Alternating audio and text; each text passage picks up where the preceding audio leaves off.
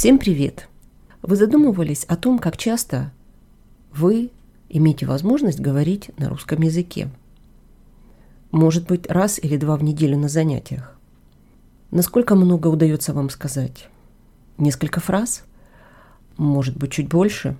А может быть, вы сидите на уроке и думаете о том, что вот сейчас вы могли бы сказать эту фразу, но уже время прошло, или вы не совсем уверены в том, что вы правильно построили эту фразу, и вы задумались, пропустили время или так и не решились сказать, высказать эту фразу вслух. Мы вас приглашаем в разговорный клуб. Без грамматики, без всяких правил попробовать русский язык. Это совершенно другой русский язык. Это тот русский язык, который у вас уже есть.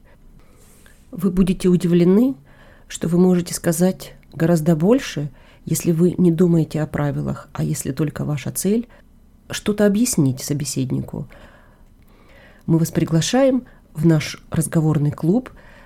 Подробности на сайте store.lrcpodcast.ca. Привет, Виктор. Привет, Мария. Сегодня давай поговорим о нечистой силе, о нечисти, о чертях, ведьмах, надо же, как тебя понесло, в какую сторону. Ну давай. Ну, конечно, первое, что приходит в голову от упоминания о нечистой силе, это, конечно, черт или черти. Такой главный, центральный персонаж да, этого мира.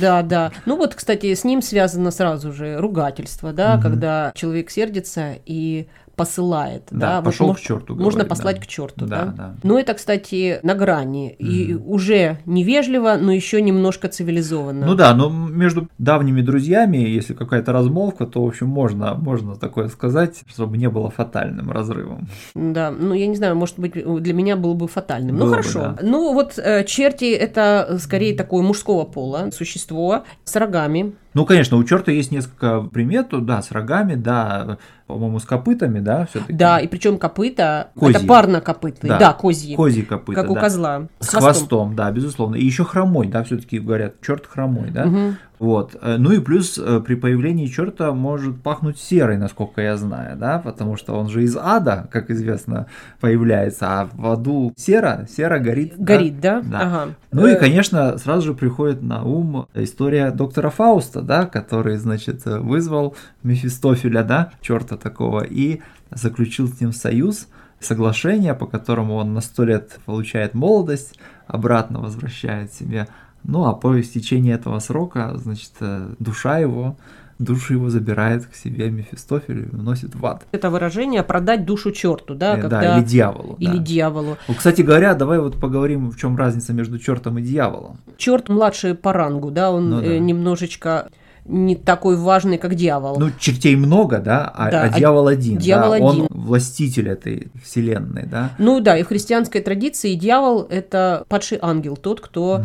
взбунтовался против Бога, человека-ненавистник. То есть вот есть такая разница, хотя в быту они употребляются взаимозаменяемо, ну, да, да, то да. есть можно и так, и так. Но разница, мне кажется, довольно интересная. Почему? Потому что, чтобы был дьявол, должен быть Бог единый, да, всемогущий, да, то есть должен быть быть монотеизм, то, что называется да, в религиоведении. Да. А чертей много, да, и они явно относятся к такому языческому... К народным верованиям. К народным верованиям, Да, к да. языческим представлениям mm-hmm. и народным верованиям. Я с тобой согласна. Безусловно, языческие представления продолжают жить и при монотеизме, и поэтому, ну, черт mm-hmm. продолжает рангом ниже да, да. существовать. Да, да, да. Смотри, ну вот есть еще женский вариант, да, это ведьма. Да, но ведьмы это женщины, да, которые вступают в какие-то отношения с дьяволом, да, или с чертями. Ты знаешь, вот я думаю, что здесь нужно упомянуть, что само слово ведьма mm-hmm. происходит от слова ведать, то есть знать. Да. И, как правило, знать много. Mm-hmm. И, в принципе, поскольку женщина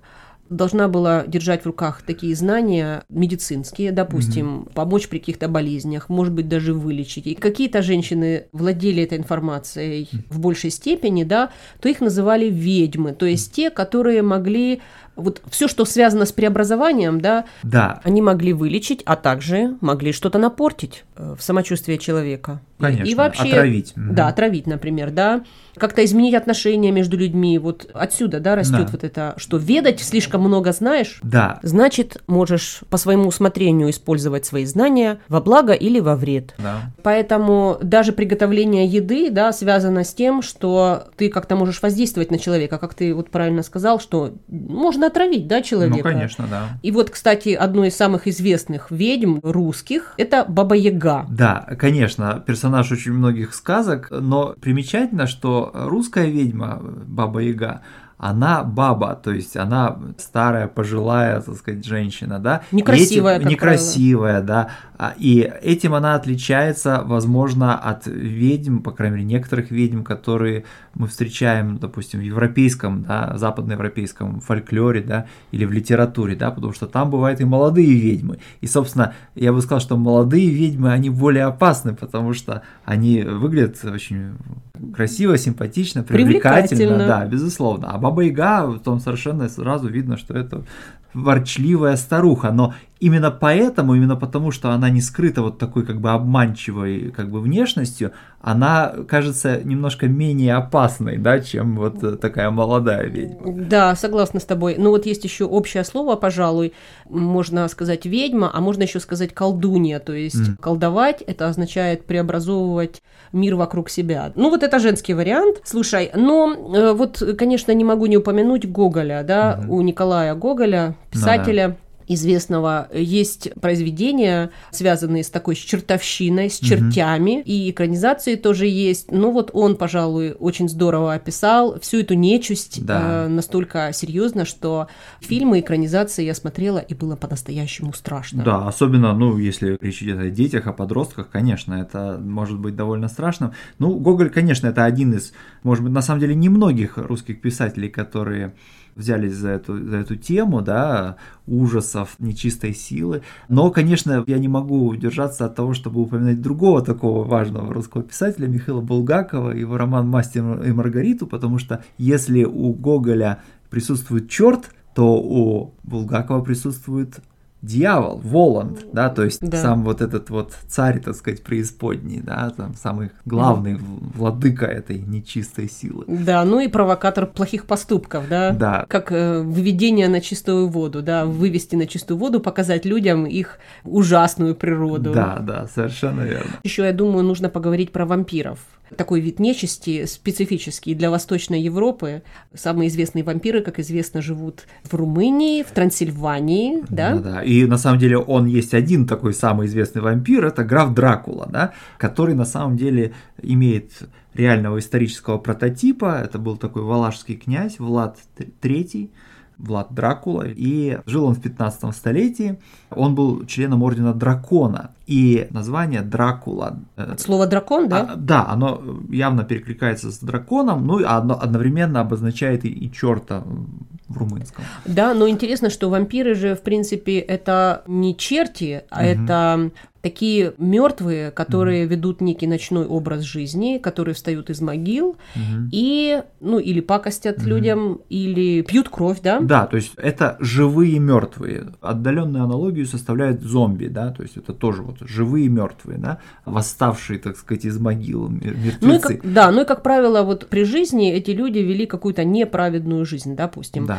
Преступники, разбойники, убийцы, вот, как правило, связывали происхождение вампиров именно из таких покойников. Да, а также еще и те, кто должным образом не были погребенны. Не похоронили Не, правильно. по- не похоронены, да, а, правильным образом. Избавиться от вампира, победить его, предполагает повторное погребение, да, потому что, конечно, вампир представляет собой опасность, да, потому что он нападает и пьет кровь. Ну и насколько я помню, что при вот этом повторном погребении, для того, чтобы случайно вампир не восстал из могилы, Мгм. то нужно в грудь ему воткнуть осиный кол. Кол, сделанный из осины, из дерева, А. да, да? совершенно верно. Очень интересные и страшные сказки. Да, безусловно. Надеюсь, мы э, будем нормально сегодня спать. Ну, пока. Пока. Это был настоящий разговорный русский на канале Learn Russian Conversation. Теперь подписка на наш канал дает вам доступ к транскриптам всех эпизодов и участие в разговорном клубе.